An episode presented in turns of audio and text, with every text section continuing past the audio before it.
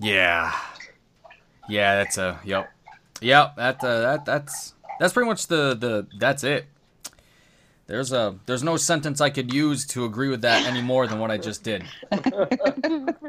so, with that being said, I suppose that we can uh get started. Who's um That's my fan.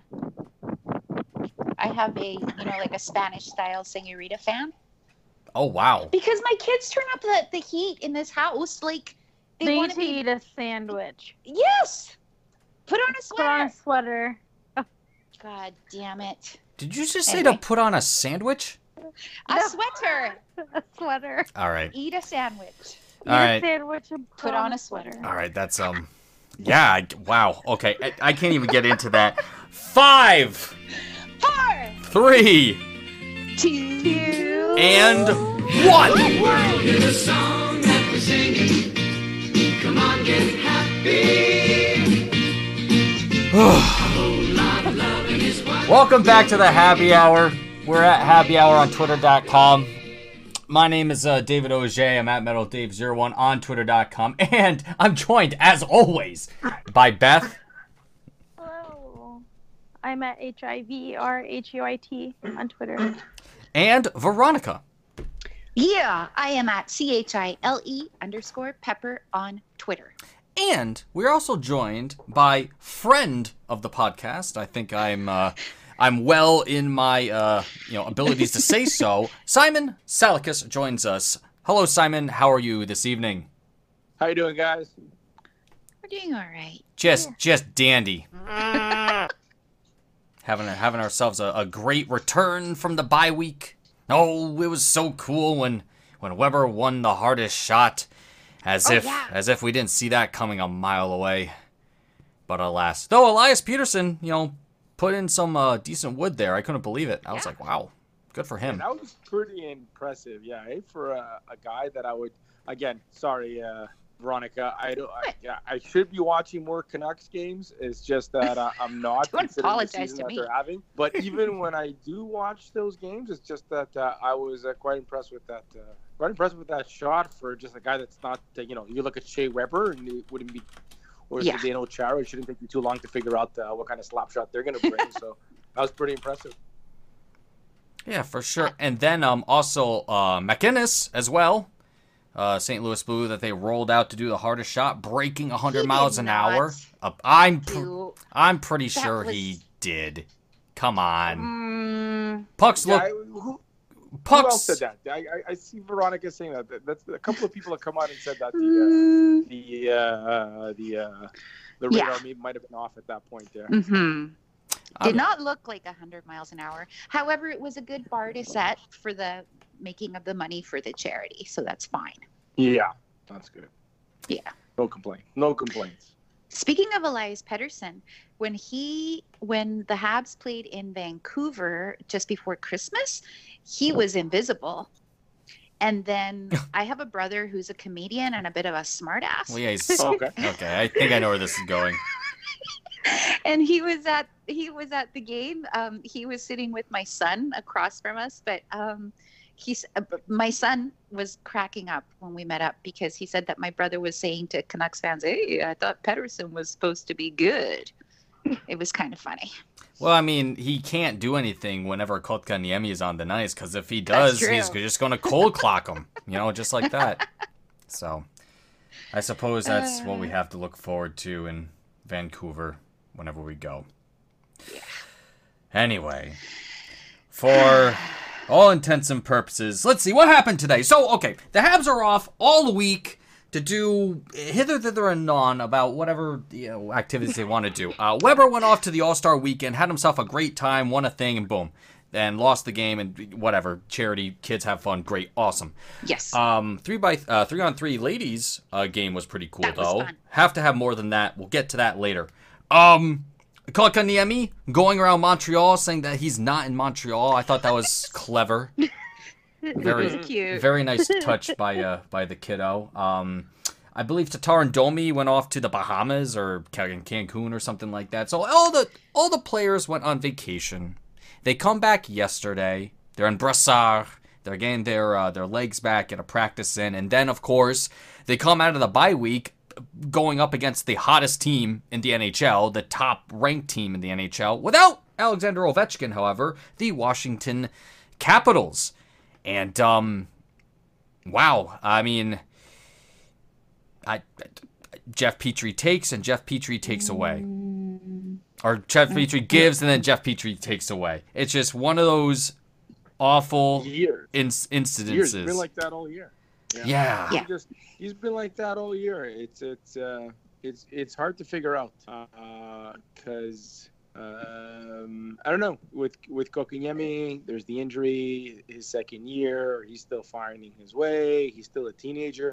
What just a that you know it's just, Yeah. you go back to the beginning of the year and you circle you know guys you thought were going to just uh, you know you I would say from a coach's perspective uh, your least concerns low maintenance not about motivation or anything off the ice or stuff like that it's just that you know it, I'm quite certain they knew what they were going to get from Brendan Gallagher and uh, you know what you were going to get from a healthy Shea Weber but I would think if for Claude Julien that's the one on the um, that's the one on his lineup card that he was probably expecting much better play. It was so good in October. I, I don't know if there's a lingering in there.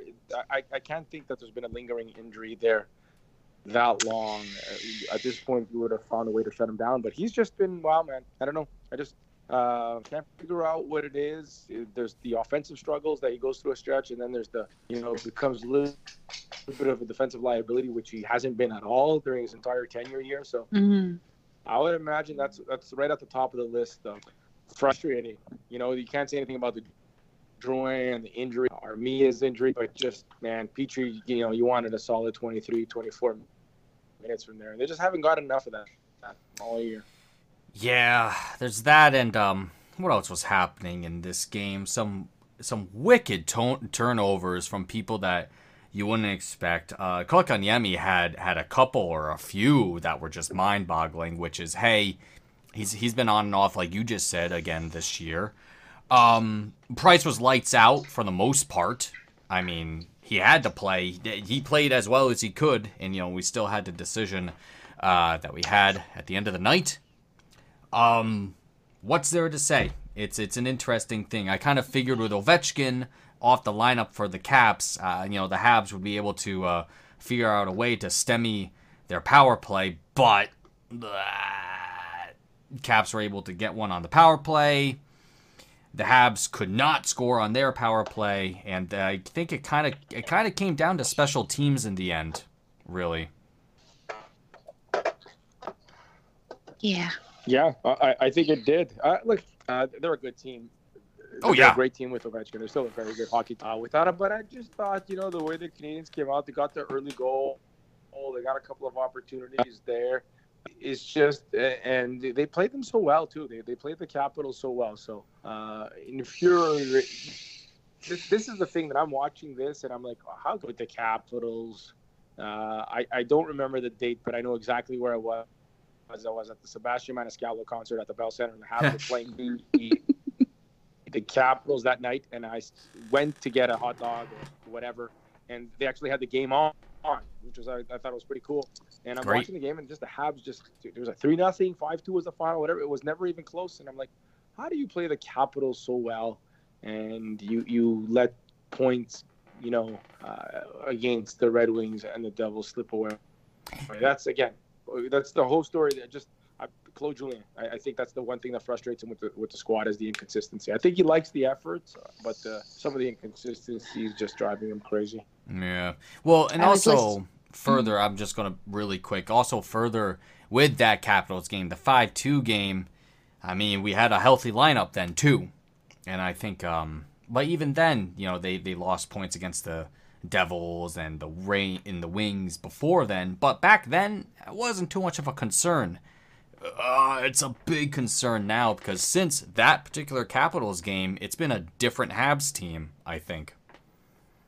All, and obviously because of Drouin, uh, Byron, uh, and then later on, uh, Mete, Armia goes down for a spell. Now Gallagher, and it seems that um, well, what else can go wrong? Though I don't want to ask it, No.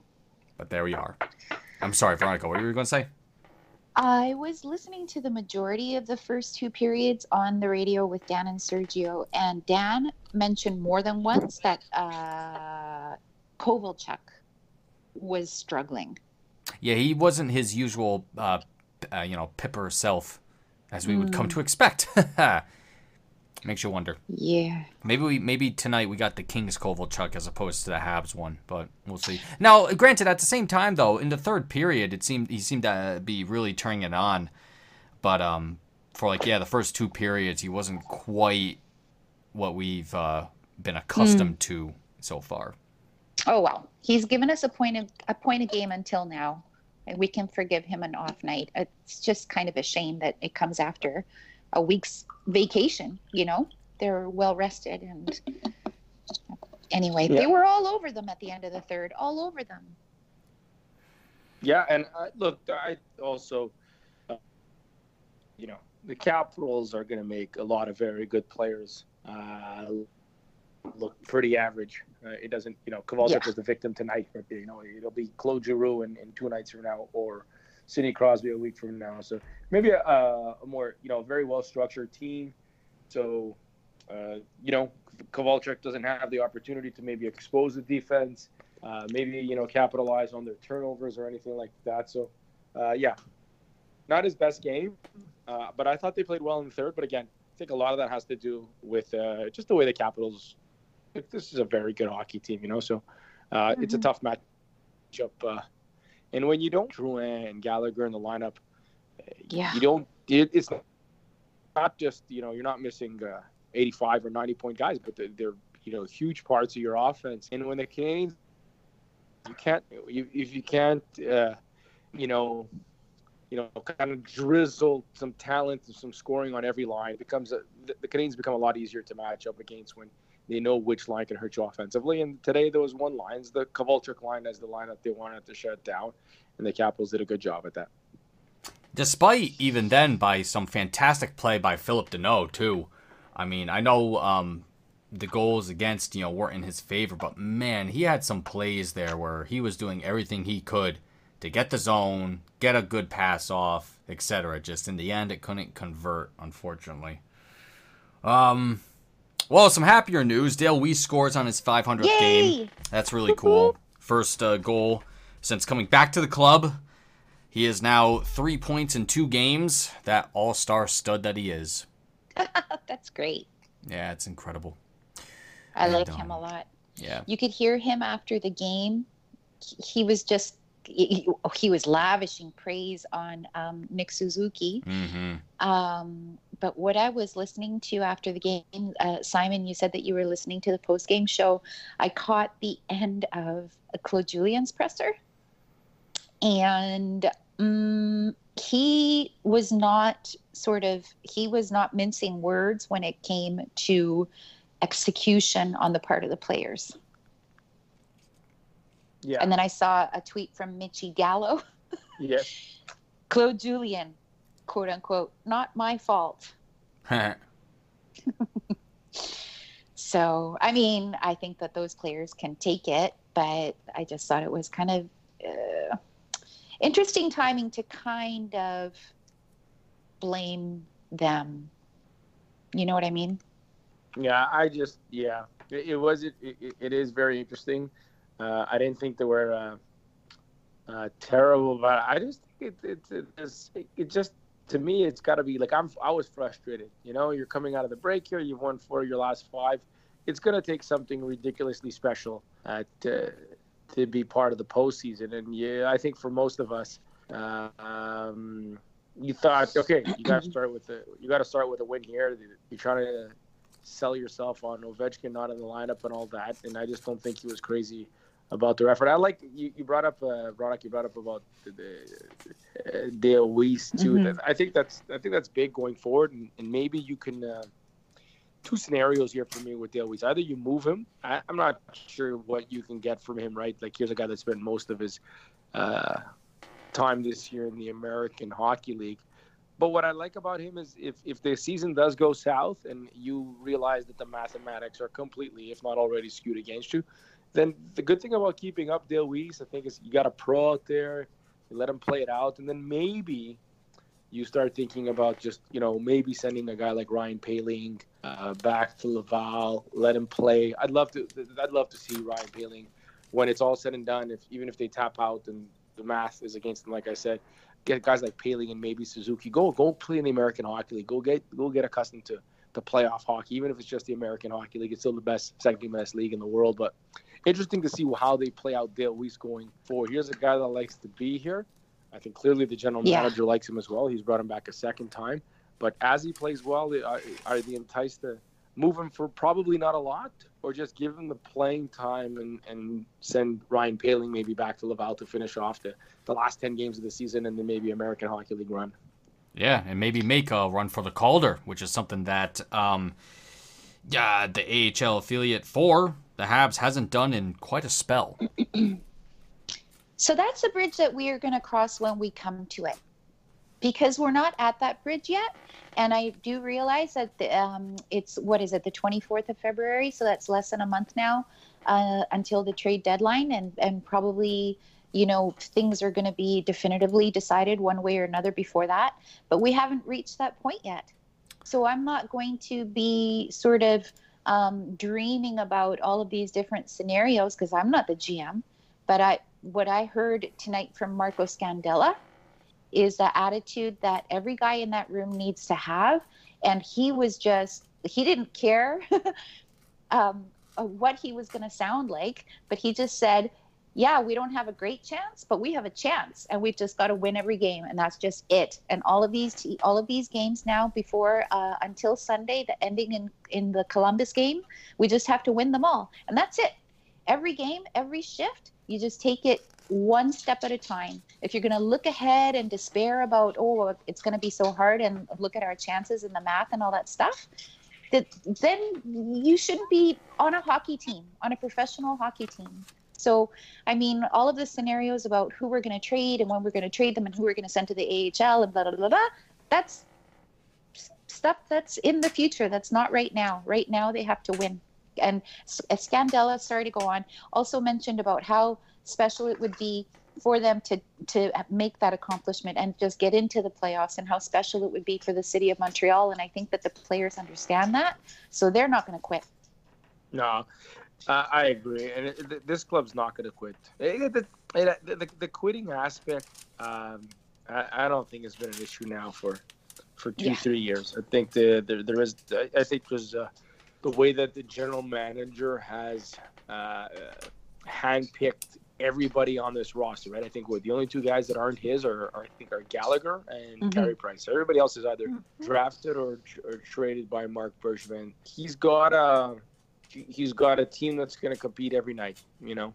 But like uh, a night like tonight, you just fall a little bit short, and I think it has to do a lot with the talent. And I'm wondering if if that's what frustrates uh, Claude Julien. You know, uh, Veronica, you mentioned after the presser, here we are after a week off. You would think, uh, you know, you just go through the generic, uh, okay, played well, didn't get the bouncers, blah blah Mhm. blah. But I, th- that level of frustration uh, has to be coming, ha- has to be coming from somewhere.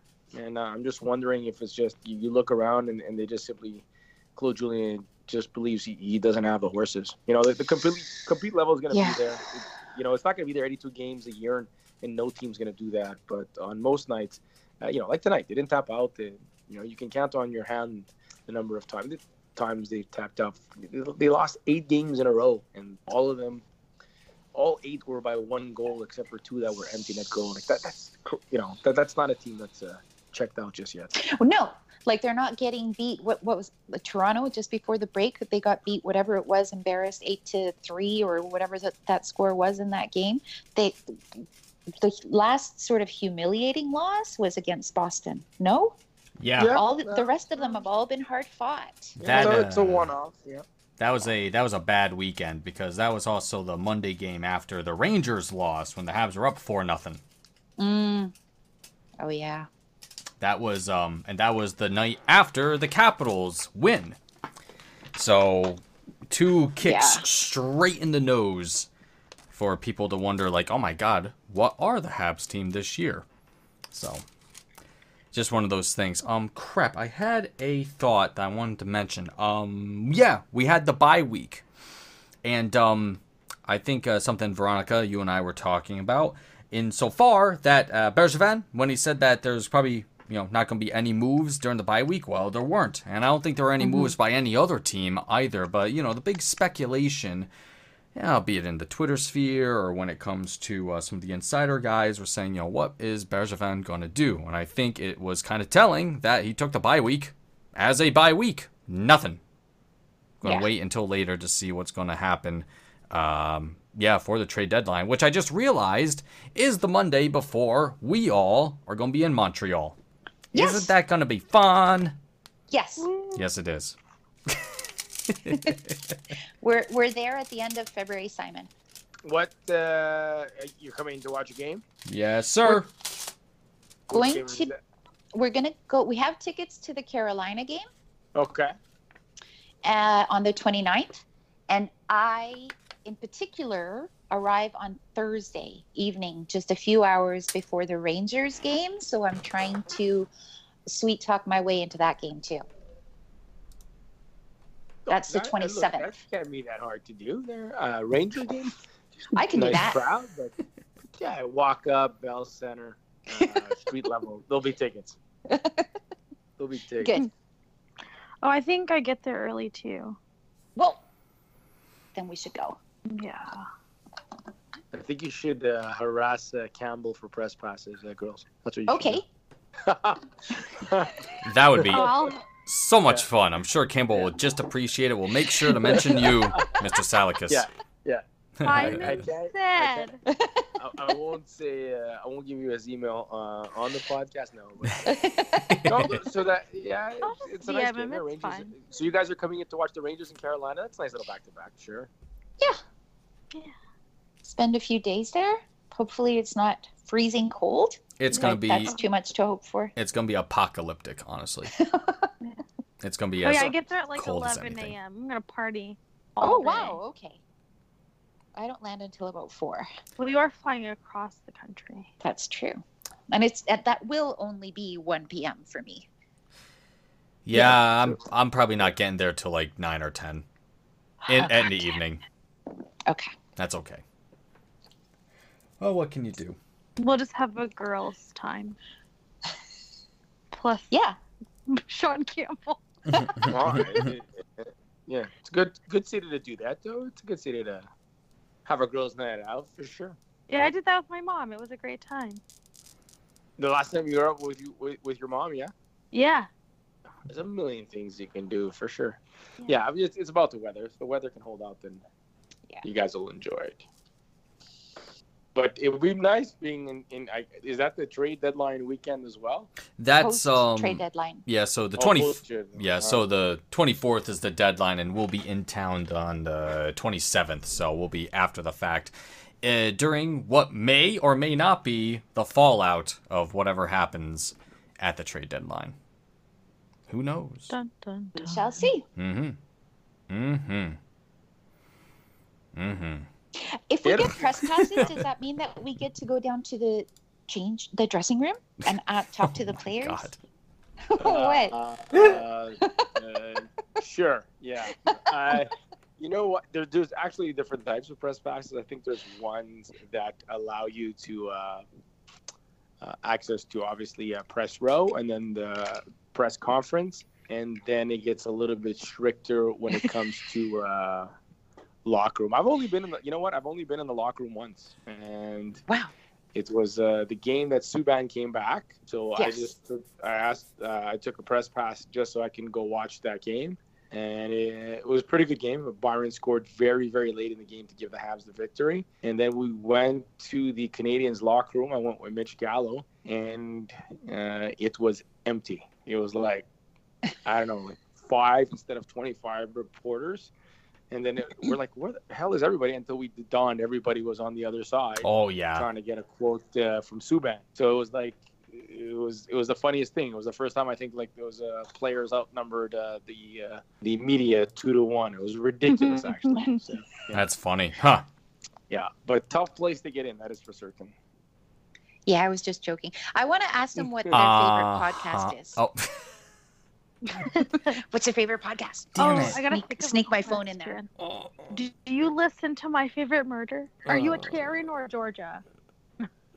Me? You should ask him. Oh no, You I'm should saying yeah. You should asked ask. Dan. Uh, you should ask Dan if you can do the two minutes with. Oh, Simon with all the ideas. Could you, could you imagine telling John Lu, like, all right, shove over, big guy. We have somebody else here. Nah. Two Uh, minutes with that would be great. That would be pretty cool. Who would we who would we talk to though? Obviously, Dale only Weise. One. Um, Who would I don't know Paul who's Byron? the funniest Nobody one. talks to Paul. Byron. Mm, Hmm. I Mete. Mete. pretty nuts. Or or I don't know. Kotkaniemi. KK is pretty funny. Yeah. That's a fucking long period. That was pretty Simon. Oh God, that- Simon, did you that know too child. The what? that you're our most frequent guest? I saw that you guys got Francois Gagnon to come on too. I think it's pretty cool. Yes. Yeah, he's a yeah, he was a he was an absolute joy. He came on and you know, I run the uh I do all the mixing and whatnot, but he came on and he came on with a video and everything. he had like a little button like- up and I was like, Jesus Oh. Christ, I gotta record this. I think I actually I think I actually do have it recorded. Professional. Yeah, he was a he was a great A. He was an absolute joy, that guy. He was great. That oh. guy. And Miss you. Dennis. Oh yeah, Dennis Dennis Bernstein, Bernstein. too. Yes, yeah, Great. Dennis Bernstein. Yeah, yeah. That Yeah. was a good one too. Yeah, so My- you're our most My mom guest. loved him. Yes.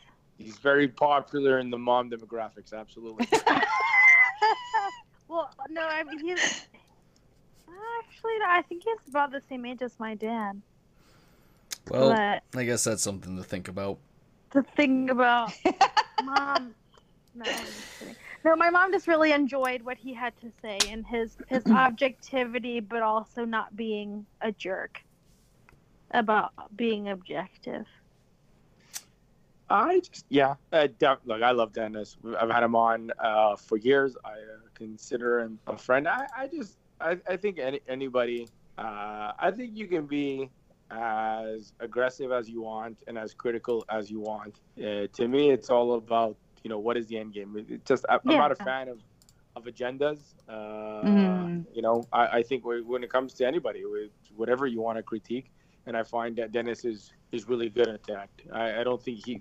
It's easy for him to, you know, for uh, especially an outside voice. I enjoy it even more so because there's nothing for him to gain if No. he just butters up to the Canadians, and if he feels it's time to be critical, nothing changes for him either. So I, I, I like that outside perspective. I think sometimes it's the best way to get a uh, perspective of uh, how the team is doing or the perception of the team is when you go outside uh, the province, you know, and you Yes. somebody looking in and tells you because you know sometimes we think uh, you know the Hams are playing well, they're in five in a row, it's the top of the food chain, and then it's five losses in a row. Uh, they're the worst team in the world, and this and that, and it's good to always get that perspective from, from the outside looking in. Hundred percent. Yeah. because his heart isn't in it, and he can. I I I I, I enjoy his analysis a lot. Yes. Nope, he does a good piece of work there. So yeah, I'm kind of wondering here. Next game is up against uh, Buffalo, and uh, of course the the Habs have themselves uh, two days off to uh, probably figure out you know uh, what they're going to do against uh, the Sabres as they're coming in. I don't think the Sabres are uh, hobbled by any sort of uh, weird injuries. Eichel's in, right? Didn't he get injured a week or two ago? Or am I completely off no, my? I, I think he played in the All Star game. All right, so okay, so yeah, he Pretty probably. sure I heard his name. Oh yeah, no, you're you're totally mm-hmm. right. So yeah, so the Habs will be in mm-hmm. Buffalo on Thursday night, and um, as the narrative is, but also a bit of the fact of the matter is, is that you know when it comes to games and two points, oh, this one's kind of critical. Division, Yes. it's a, gonna be an interdivision game. I believe that the Habs and the Sabres are tied at the moment in the standings. If I can. Scandella will have money on the board. Oh, Scandella will have money on the board, won't he? Yep. Yeah. Mm. Oh, yeah. Congrats to Scandella for his first point, a secondary Yeah. assist as a Hab. That's awesome. Good for him. I have something else I'd like to say What do you want to say? because I've given them a hard time uh, the Bell Center crowd for being less than encouraging. And in the past, in the past, I don't know, four or five games, they've been like cheering when the Habs are losing, cheering them on with the "Go Habs Go" and the encouraging chants and all that stuff. And so I've been really liking that too because that's what the player like the players don't count on that, but it's a lot better than getting booed or a silent building. So I've been I- impressed by that. Uh, I'm not sure if you were listening or watching at the end of the second period. Um, no, I was running. I had just got home and I was running around with Lucky. Yeah, Why? they they totally got booed off the ice. So Oh, they did. yeah, I'm pretty sure they did. Oh, forget I said anything. Mm. Yeah. Well, well, actually, I, w- I didn't hear the booing bit. I don't know if it was when my streams went out and I had to switch back or whatever, but uh, to the radio. But listening to uh, Dan and Sergio, um, I like the the crowd was really loud the whole time. So Well, Yeah. in the third period, they were getting back into it, but yeah, at the end of the second, because that, oh my lord, whatever, whatever string of events was happening at the end of the second was like, oh my lord. I mean, they just weren't playing well, and they were getting, getting kind of flummoxed uh, by the Capitals, so Mm. that brought along the negative reaction from the crowd proper, as one can That's expect. okay. As one can expect. Oh yeah, no, okay, no guess. olaying is allowed at any point during a Habs game anymore. God. That'd be amazing. That'd be amazing. I got it. Here's a funny story. Uh, I don't know, about seven or eight years ago, um, I just went off on the Olay chant. I was like, "This is we can't have an Olay chant."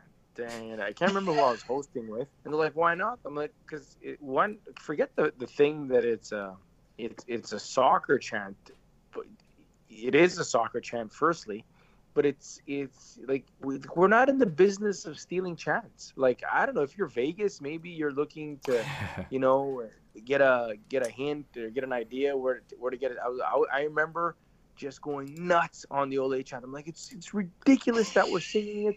It makes no sense. It's a, s- I, and I, I was complaining. It's R, I said it was RDS's fault. I go, this is what happens when you show Champions League soccer on RDS. It resonates. Next day, I was like uh, called into the office, and I'm like, uh, I, I, I think I've never been called. I think I've been called into the office twice. And I'm like, uh, do you think it's a good idea to tell uh, the Canadians marketing and PR department that the the Ole chant is a bad idea?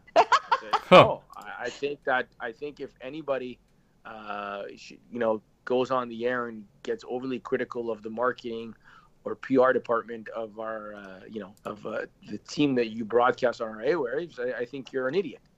You're an idiot. Why did you do it? I'm like, dude, it was 23,000 people that started chanting that. There wasn't a PR stuff. It wasn't like a memo that was sent to 23,000 fans when they walked the building. It was the fans. I go, I'm blaming the fans. I go, uh, then I'm like, and I'm not going to go out and apologize or say anything. So my boss was like unhappy that I took, he felt I took shots at the PR department and the marketing department. I was like, no, it's taking fans at the guys at the top that have had too many beers and to watch Champions League soccer. That's who I'm taking it out on. So I'm with you, Dave. No, never again. Never again, Yola Never. well, it's an interesting history starting to think about it too, because I mean, I recall Olays back in the '93 Cup run. So I mean, it's been around for a while. I'm actually now I'm trying to think like, uh, did I, that long? I think so. I remember the na na na chant my whole life. You know, Oh, Yeah. am I? that one I remember. Even I remember in the late '80s, in the mid '80s. And even then, I think that was a football chant. No. That's No. always been a Habs thing. Well, Yeah. I think The na na Mississippi's. na na, hey, hey. Like I- I don't from know from when I was yeah, I don't a little girl. Yeah. I'm Yeah. gonna say the first time I heard it uh, ever, and it might have played on the radio. and I, I, I don't remember that. I just remember hearing that distinct sound coming out of my television, watching a Habs game. I, there's no way I watched the Rangers game or an Oilers game, Hmm. Pittsburgh game, or any game, and they were chanting that. that. To me, that when I heard that, that was a distinct sound that I, ident- I identify with the Montreal Forum, Interesting. unlike the Oilers chant. Yeah, the Olay thing, I'm kind of with you, Simon. I don't care if they start to chant it. I don't care that the crowd's having fun. But I am with you. It's stolen. Do your own thing. Yes, that's it. That was my whole thing. It's not a soccer game. Yeah, Good for you for and- standing your ground. Yeah, that's it. Yeah. So a quick Google mentions that uh, the Olay started in the late '70s during the Dynasty.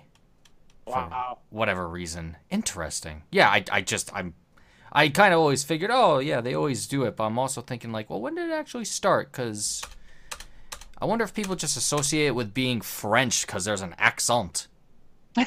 It's What this. uh, what this- exactly did you punch into the Google bar for you to get that? I got one second. Olay chant Montreal start. Oh wow! Yeah, no, I no, don't recall it. It's a it's a it's a quick Wikipedia thing I was just looking at quick, and that's what Yeah. that says. And they're saying that they're getting their info from Globe and Mail. oh Jesus, hmm. what the hell is this all about? All right, now I'm okay. I've been lost to the podcast. Someone has to talk about something else. Okay, What else you got, Simon? I have to read Have up you on any houses? Yeah, busy today. Whew, today Awesome. was nuts. Yeah, Good- I took it. You know what? I like. uh I don't know what it is. I don't know if we're getting older. Uh, Uh-oh. I'm. I. I think we have. Uh, it's unfair to say it. I'm completely biased. My opinion is skewed here because I uh, do consider Dan and Sergio friends. Uh, but they're awesome. Uh, they're Yes. they're so good. I enjoy them. I think I love Dan's um, extreme professionalism and the ability to just be funny as well and or, or quirky or or whatever. He just flips that switch and Sergio to me is just great. Blunt force trauma. You know, uh, when he's mad, he's mad. When, when he talks about going to knock somebody down and stuff like that.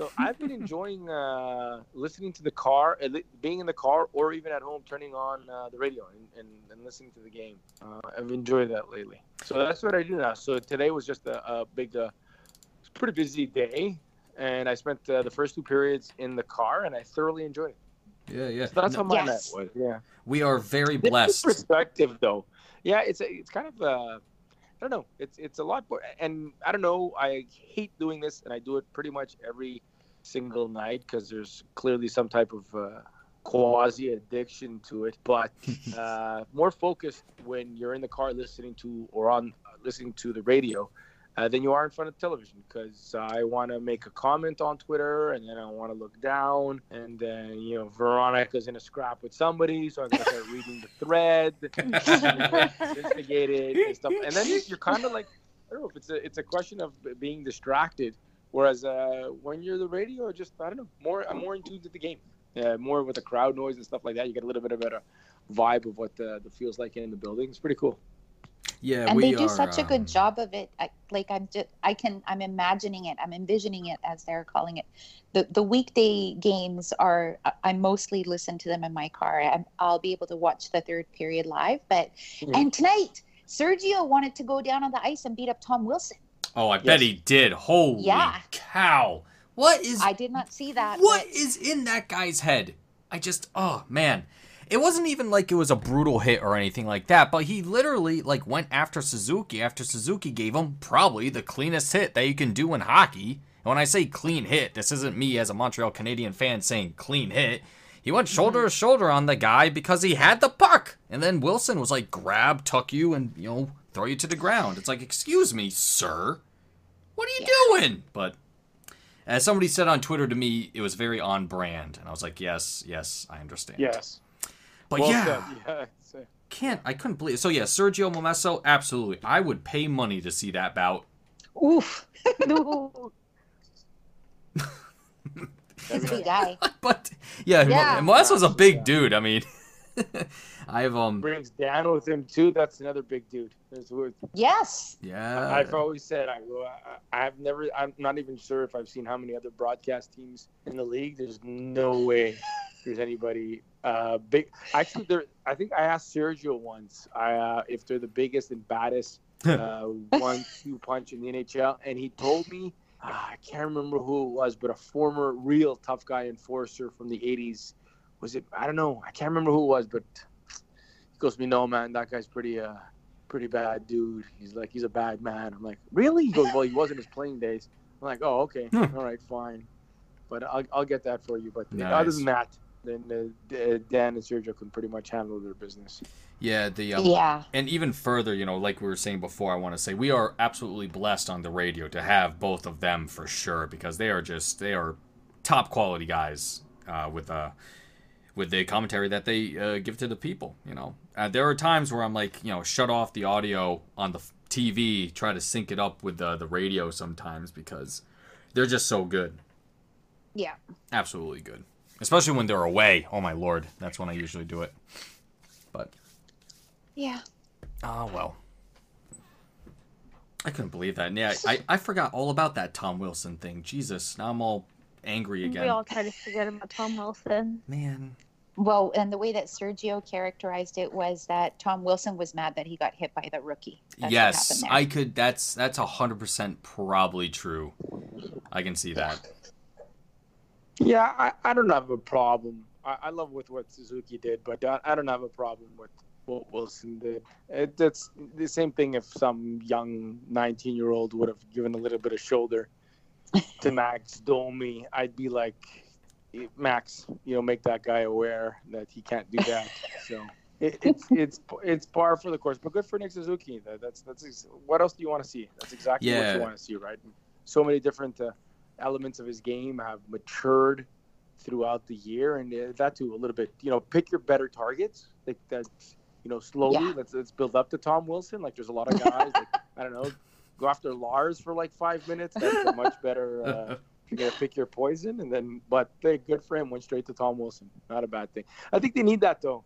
Uh, you know, I, I, I'm a big believer of. Like the team needs an upgrade in talent. They need, you know, a point of game player and stuff like that. But there's an element of not Tom Wilson's a special player. Say what you want. The guy skates so well. He's as big as an ox. He's a former first round pick. He scores 20 goals.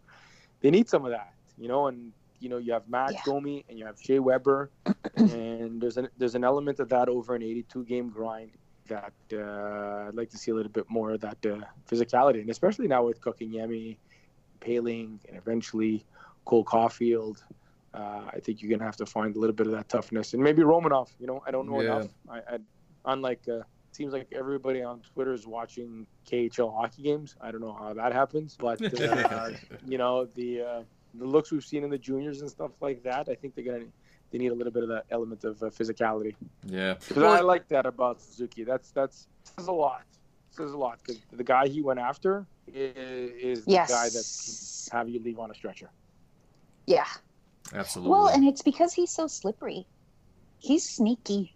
Suzuki Yeah. is one of the smartest, like, Yeah. I don't want to say dirty players, but when he's on the boards, he can do so many things that I don't expect that just wow me. I mean, yeah, against a Wilson here, you know, he just gave him a bump, but he does so many other things that are so cerebral yet physical at the same time. It really, it's really something. Like I remember watching him Suzuki at the um, oh god, what was it called in Belleville, the rookie tournament, the rookie showcase Yeah. whatever Yeah. it was at the beginning, and there were just plays on the board where he would, like, he would either like lose the puck and like just kind of force himself to slip onto somebody's stick so that somebody couldn't make a play, and just all sorts of really interesting, you know, nitpicky, dirty little tricks that you can do to try to keep, uh, you know, possession. And um, you know that translate it's it's translating into his play, you know, at the NHL level with the Habs, and it's it's remarkable. You know, if there's one, yeah, there are good spots with the season aside from the record and all the uh, you know hodgepodge about you know losing games and streaks and whatnot. But Suzuki is improving all the time, and that's amazing. I think that's a great point. That's a because it's it's so easy to uh, to add up the goals, assists, and points, and to look good uh, on on the power play and all that. But the fact that he doesn't put himself in a spot, a vulnerable spot, that that's impressive, man. Because there's a Mhm. lot of young players in this league that Oh, for uh, sure. You know, it, it's it's not a hit that it's going to resonate, or you're going to watch it on replays and all that stuff. That, but just getting dinged, you know, just getting caught, whether it's you know uh, somebody just plowing your shoulder or somebody just putting you on your butt, and the, the I think he, he is very slick when it comes to that. Little very similar like the Plekanec, right? Plekanec played an Yes. edgy game. That Oh, good call. I'm sure a lot Yep. of guys wanted to put him through a board, but you know, think about it. I, uh, you know, I we I'm pretty certain I watched 98 percent of his games, and you couldn't catch him flush. You couldn't catch him clean. And, and for Suzuki, I think that speaks volumes because look at Kotkaniemi, right? You would think um, same type of talent, first round talent. Uh, Kotkaniemi puts himself in spots where he is uh, on the train tracks. He's been hit a couple of times. He's put put on his butt a few times. But with Poehling. Suzuki, yeah, Yeah. Poehling too. Yeah, Poehling's a big example. Exactly. Uh, a great example. And Suzuki, no, you're right. We here we are, whatever. We're hovering near the 50 game mark, and I, I can't remember a time where a guy has uh, gotten the better of him physically. He'll lose his puck battles. Don't get me wrong, but I'm just saying, uh, put himself in a vulnerable spot. It hasn't happened at all. hmm Right? Yeah, yeah, absolutely. Yeah, and it's- there's no shoulder slump uh, for Suzuki either. When he does lose those battles, he just gets right back into the, into it. For sure. Yeah. Yeah. It's such a weird thing, you know, talking about Kotkaniemi and Poehling with their presence on the ice because um you know, we always uh we see them as being really smart players. You know, one would expect them to, you know, not have uh, not get caught as many times as they do against a really physical play and being at the, you know, the worst end of it. Um Kotkaniemi I think is just a matter of um, him figuring out how his body works because you know gains 20 pounds over the summer um, super tall using a stick that's way longer than he ought to but what do i know? It just looks like it sometimes so Yeah. that's here there nowhere. But with Poehling it really surprises me because him co- coming from the ncaa i mean ncaa you're like you're you're dodging boulders all game practically unless i'm you know off my mark. So i'm, I'm surprised about how difficult it seems to be uh, for Poehling because um that hit during the preseason, you know, gave him a, you know, a good knock there. And there were some hits uh, even in the the regular season with the either the first call up and I think just recently in the most recent call up where he's um he's been at the uh, the wrong end of a a hit and whatnot. I think it's a matter of speed. That's the one thing that uh, the biggest transition you make from NCAA is just people the closing speed that guys have in the National Hockey League. It's just you think you have space. Uh, you've always had that space, and then all of a sudden you get to this level, and no, you don't have that space where you thought you had the opportunity to get by somebody. How quickly that window closes, and I think that uh, I don't think anything prepares you for that, and you got to learn on the go. And Suzuki, maybe Ontario Hockey League, a little chippier, a little bit more physical than it is in the uh, in Mhm. college, maybe. And, and he's older too, right? So Yeah, yeah, he's got that, True. all right? You know, so uh, you gotta, you know, you see a couple of, you know, more comfortable in your skin. You start to develop a little bit of your uh, hockey IQ, but it's this, yeah, it's definitely something that Poehling and Kotkaniemi have to work on. It can only get better with time. You know, the more they play, and that's kind of pretty much all it comes down to. So, what can you do? And he's also just like I went um, the ar- argument quote unquote that I took up with Dennis Bernstein is of of those three, Kotkaniemi's the youngest. Yeah. You know, so everybody's development is different. He's been developing in the NHL in the men's league, but he's always played with men too. So there's that. But um, yeah, in the long run, he's he's going to be, you know, when everything catches up with itself, his age, his size, his weight, all of that stuff, and his skill. Um, yeah, not worried about that player. But Poehling, that is one thing that I've been concerned with is if he's along the boards, he's getting knocked out. And I'm not sure how, I, how, how he changes that. I wonder if just uh, I, I didn't watch him play any college, and I, I don't watch any college. I've, No. I've, the only Cole Caufield I've ever seen is highlights on uh, Twitter. I don't get uh, overly excited about college basketball players unless they're running around on a football field. So uh, I'm just I'm just wondering for Poehling like how much of that time he spent uh, playing center and then now making the adjustment to Mm. wing. And you know we talk about maybe it's it's different because you know from a playmaking perspective or a defensive responsibility perspective, but. Uh, maybe with you know making that adjustment to wing, he's still not familiarized himself with with playing wing, and maybe that's why he puts himself in the opportunity. Because at center, you would imagine he's a lot, you know, clearly, uh, you know, more in the uh, middle of the ice. But maybe you know the stretch here, uh, if there's a silver lining, is just you know get him more minutes. You know, whether it's here or in, in, in the American Hockey League, wherever. I think he's going to be a winger going forward. I, I find it hard to believe that he's going to be a center. I think Suzuki and Domi and Kotkaniemi and Phil Danault are all ahead of him. And if Marc Bergevin has another kick at another uh, restricted free agent next summer and he offer sheet somebody, I don't even know who the list is, but I'm I'm willing to bet that it's going to be a center that he goes after. Huh. I, only, I only say that because what what's been uh, what's been uh, the thing people have been really clamoring for is that left-handed D to get somebody to play with Weber, and I kind of wonder if that's still uh, as pertinent now as it was back then. I kind of feel it's it's still important in a way because you bring in Scandella, and I mean it's not like Scandella is going to be a game breaker by any stretch of the imagination, but I don't think people well. I don't think that really matters. I guess it comes down to what Claude thinks too. Uh, you know, you you have that Weber Chiarot uh, top pairing, which is pretty much as bruising, you know, a top pairing as you can get, and then after that, though, I don't know, it kind of gets kind of strange. Well, we were talking about hitting before. What's the Simon? What do you think your your thoughts are with um with Fleury and Kulak switching spots? Yeah, when you, is switching spots, you mean Uh, to right sitting. or six to seven? I, I mean, uh, uh, Kulak coming out. no, Kulak uh, playing and then uh, Fleury coming out. Uh, I, don't, I don't have a big problem with it. I, I don't think Cale Fleury's done anything.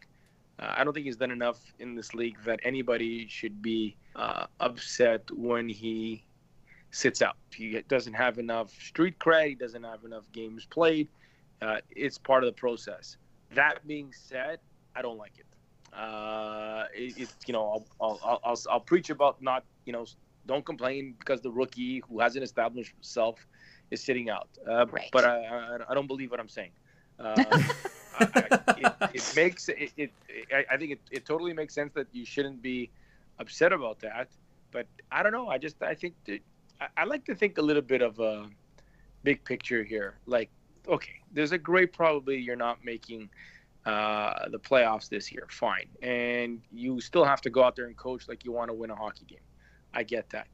But there's also an element here that I'd like to forecast and, and see where you, this team is going to be a year from now and two years from now. I think uh, Fleury is going to be a regular NHLer. I think he'll be good enough to play the four, five, or six role on a regular basis.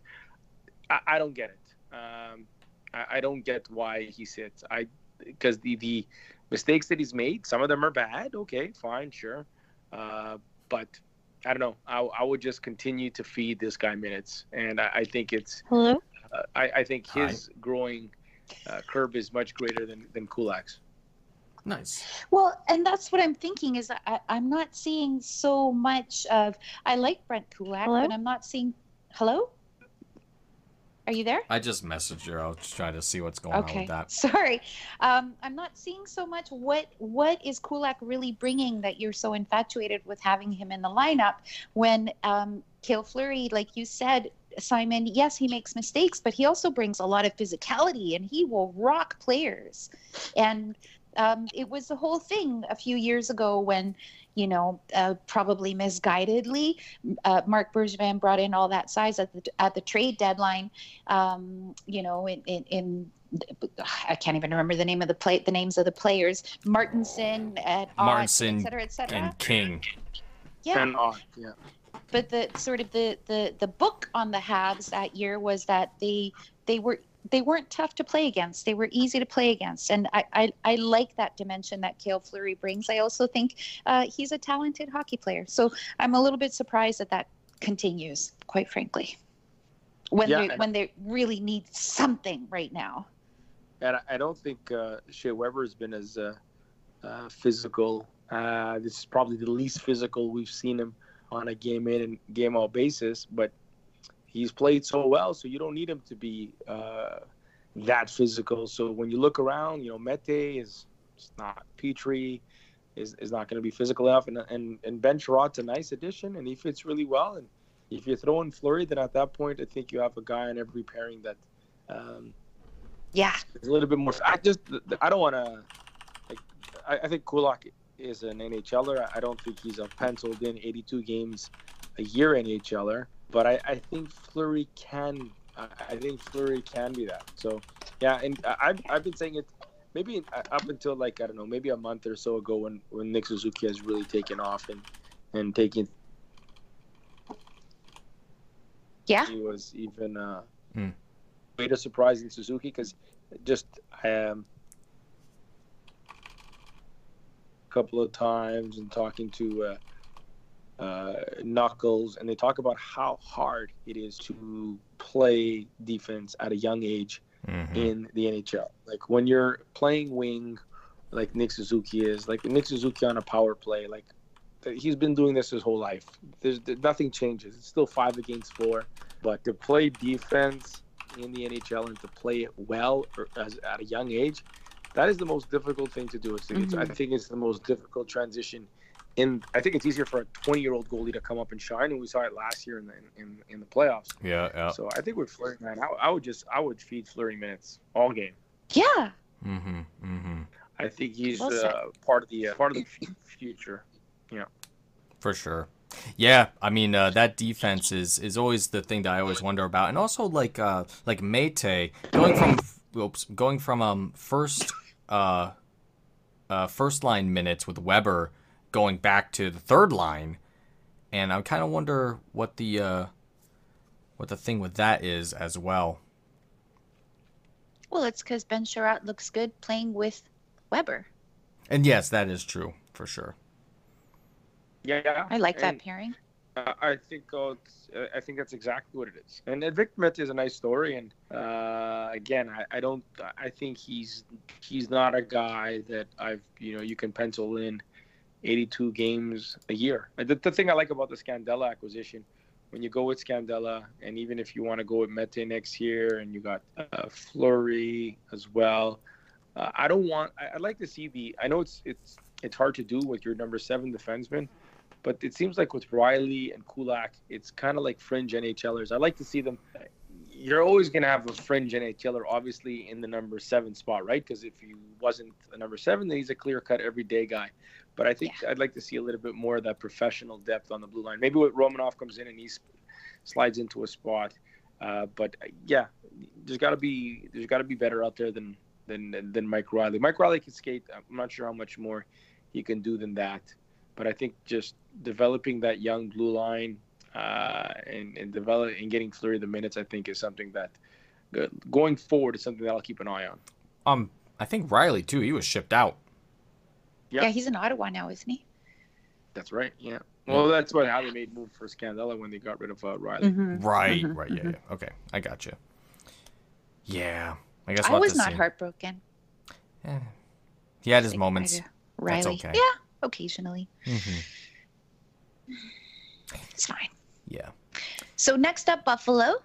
Yep. Next up, Buffalo, and uh, yeah, Scandella's magnificent return to uh, the city of Labatt's and hot dogs and steamed hams and hot wings. and hot wings.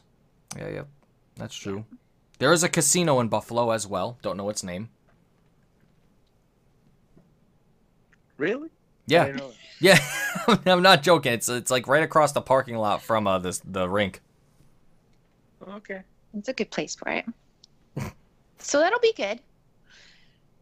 Well, it, it's uh, after you lose tonight, it's starting to become almost the, the, the two lo- drop two points to Buffalo, and then the uh, Oh God. gets even worse. Yeah, it gets even worse. Yeah. Yeah. Uh, it's pretty big game. It'll be fun to watch. At least. Yes, uh, it will. It'll be fun, a little playoff hockey like in January almost. That's that's the way you got to look at it. Yeah, exactly. That's exactly what we're getting now. And also with February too, come to think of it, uh, February is the um, busiest month of the schedule for the Habs. I think they have something like 15 or 16 games or something like that. Am I over exaggerating that? In Let's see. 29 days. Wow. Yeah, something like that. Uh, Yeah. I can Well, do look, they're coming off the the All Star break. They're coming off their bye week, so they got to make up some hockey, and it's probably going to do that in February. Yeah. Did I do the math right? 14 games? Am I an idiot? I might be. No, I think you. I've heard that before. I don't. I haven't looked at it. That's okay. This is really good. Um, podcast. Definitely, definitely 15 games. Oh yeah, we are we're always on top of the math and the numbers. 15 games certainly though. I just counted them by hand without a calculator. And back to backs. Um, there are. There's one, uh, two back to backs in that I time. just four, yeah, because I think there's I think there's three or four back to backs left the rest of the season. They play 15 times in February. Oof, that's quite the stretch. Yeah, that's gonna be. Oh man, one yeah, of the let's do it. oh one let's of the just do it. one of the back to backs is a home and away one too. Okay, so they're home. They're home. I mean, I'm sorry, they're away in Pittsburgh. Then they're back home the next night. So it's not too bad, but no, still, that's not. Yeah. Hmm. Okay, work boots time. work boots time. And we're starting to near the end of our time. Simon, you spent the Yes, sir. entire time with us. That's amazing. Good times, man. yeah, yeah. What did you do for the bye week, really quick? What did I do? I worked the morning show. That's exactly what Oh yes, that's right. Oh yeah, that's Yeah. so true. I bet you had Yeah. such a great time waking up, getting on the getting on the radio and just saying stuff. That's great. Yeah, you know what? I, I enjoy it more. It, it's the, the first 20 minutes, the body. Uh, just, I don't know, the 4.30 wake up. There's no way I'm ever get used to that. But once you get on the road, uh, you're all right. You know what? It was a fun week to do radio with Sean. Um, the Habs were off. And there was no, you know, the text messages. The text messages are, it's that's a pretty angry place. Uh, um, much angrier than uh, Twitter because Twitter, uh, some you know, most will put a face to it or stuff like that. Mhm. Uh, but I, it was nice week to do radio because there was no Habs and there was no frustration. So we got Yeah. to talk a little Habs and we talked about uh, you know whatever else in the National Hockey League, a couple of stories coming out, the NHL top 50 players. So it was just nice to uh, not concern yourself about firings and hirings and trades and stuff like. You know, we spoke a little bit of uh, what would happen, you know, forecasting between now and the trade deadline. But it was uh, quite a nice nice week of radio. you really the way I look at it. threaded the needle there, didn't you, Simon? In what sense? Well, just that you got to do the morning show without any hockey going on, practically for the Habs. I mean, Yeah, for the Habs at least. Yeah. yeah. Well, cool. No, glad it's you better enjoyed for me it. when you're on later in the day, Simon, because that morning show starts at 3 a.m. for me, wow. and I'm not up, Funny. No. Well, what are you doing, Veronica? fast asleep. But yeah, awesome. I did. well, I did hear you at the tail end of the shows uh, this week. Good job as usual. Thank you. As You're usual. welcome. Absolutely. Well, Simon, thanks for coming on again after a rather somewhat depressing night, given that the Habs lost. And uh, we thank you for your time, as always. It's always a pleasure. Thanks, guys. Appreciate it. Looking forward Thanks, to Simon. doing it again. Have a good one. Great. Thank you. Thank you. Thank too. you. Bye bye. Bye. Good night. That was great. Ah, And shit. I'm not depressed. Well, it's depressing. Hmm. Okay. Anyway, so uh, like five minutes ago, we lost Beth. Um, Yeah, she was like, "Hello." yeah, she got disconnected, unfortunately.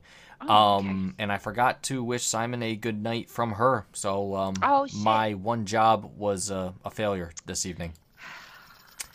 And that's it. So, anyways, yeah, we are out of time though. Um, Yeah. Yeah, uh, Habs are uh, visiting Buffalo, the jewel of oh, New we York. forgot to ask Simon about the studio times. Son of a fuck! Yeah, we'll do that after. And with that being said, bye. Go go. Shining happy people